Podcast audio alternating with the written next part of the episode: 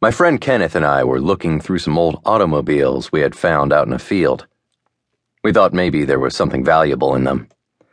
One time, Kenneth found an old radar gun in a similar situation, the kind cops use to check a car's speed. It didn't work, but he kept it for parts. These cars out in the field seemed like they had once been on fire. The paint was all bubbly and peeled. There were plants and other vegetation growing up practically through the floorboards. Under the seat of an old Ford, I found myself a silver cup. Solid silver. Imagine that.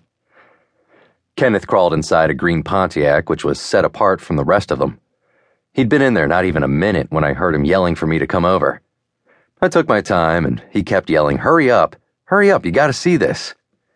So I made my way around to the passenger side door, where I could see Kenneth gazing at something he'd found in the glove compartment. I peered inside too and what a sight it was.